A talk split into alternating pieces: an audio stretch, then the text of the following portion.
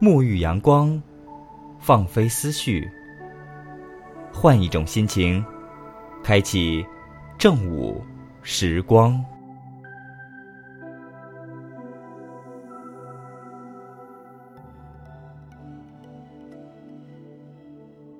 来一场舌尖与味蕾的亲密碰撞，来一场文化与美食的水乳交融。正午味道，欢迎品尝。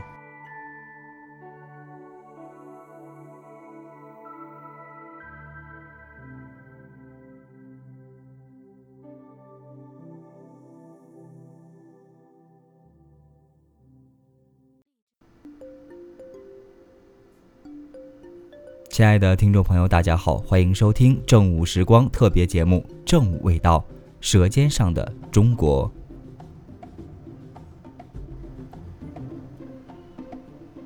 第三集：转化的灵感。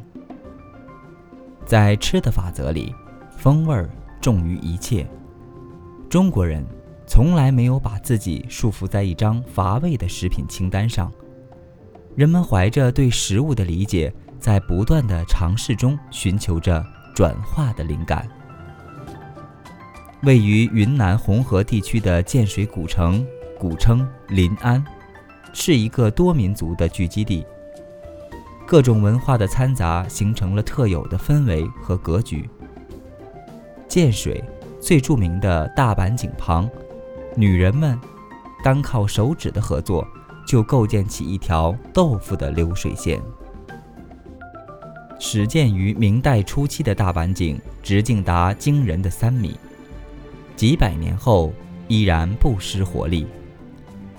中国人相信，水能滋养人的灵性和觉悟，这一点就仿佛水对豆腐的塑造，两者间有一种不可言喻的共通。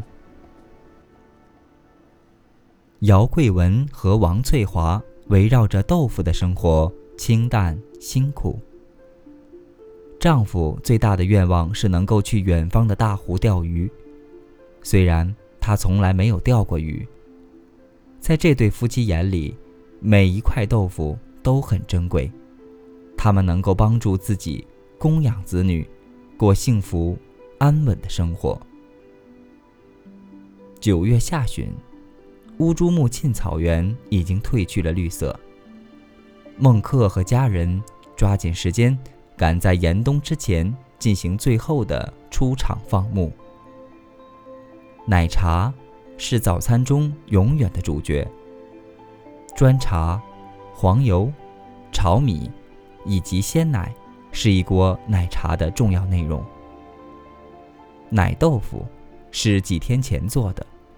草原上的人离不开奶茶和奶豆腐。无法靠蔬菜和水果来补充的维生素和矿物质，都可以从这里获得。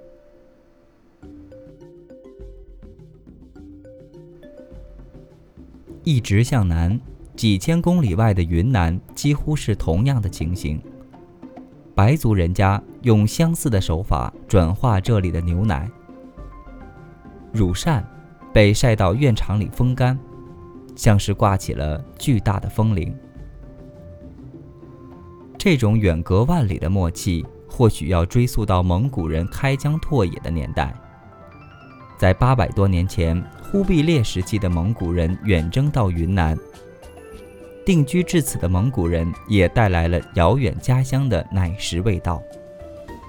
他们不会想到，这种转化的手法。一直被流传下来，生机勃勃。在蛋白质的提供上，大豆食品是唯一能够抗衡肉类的植物性食材。对于素食主义者来说，这相当完美。中国古人称赞豆腐有何德？吃豆腐的人能安于清贫，而做豆腐的人也懂得顺其自然。安徽南部独特的地理环境和温润的气候，促成了人们恬淡保守的气质，也孕育出了特有的食物——毛豆腐。方兴玉是不会在温湿的夏天做毛豆腐的。桑拿天里，人们很难控制豆腐的发酵走向。但是，在其他的季节里，徽州温润的环境却能引导微生物们走上发酵的正轨。他希望与这有关的一切，自己的女儿都能够学习和领悟到。聪明的中国人，对这些微小的生物运用得得心应手。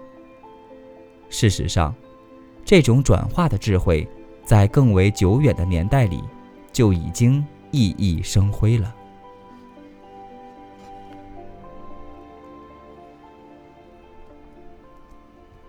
用稻米酿出的黄酒是世界上最古老的酒类之一。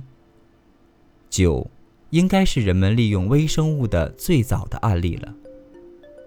立冬的清晨。绍兴的天空下起了小雨，这对酿酒师傅们来说是个好征兆。酵母菌喜欢江南冬季这种绵长而又不剧烈的冷。绍兴自古的繁荣富庶之地，如今绍兴人家仍然乐于枕河而居，享受其中的一份咸甜。酱园里，露天的空场。排着几百只硕大的酱缸，五十六岁的丁国云依然身手矫健。酱料稠黏厚重，需要人力定时的上下翻动，酱缸内的发酵才会均匀。在这些酱缸里，微生物的世界此消彼长，互相制约。中国的酱，在人类的发酵史上独树一帜。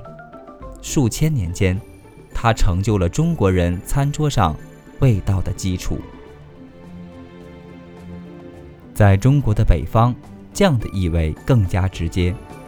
再过三个月就是下新酱的时候了，但是准备的工作却要从现在开始。做酱是东北人家的大事情，邻居也赶过来帮忙。煮熟的黄豆在锅里直接被捣烂。在中国的东北地区，人们做酱只用大豆这一种材料，这样的单一也是一种奢侈。温暖的火炕上，六只手合力把豆泥堆砌成型，酱的味道甚至可以成为衡量一个主妇合格与否的标准。最后，用透气的黄纸包裹。捆绑成结实的酱坯，酱坯被挂上墙，在之后的两个月里，它们静静的发酵，等待来年春天再开始更深入的转化。所有这些充满想象力的转化，它们所打造出的风味和对营养的升华，令人叹为观止，并且形成了一种叫做文化的部分，得以。传承。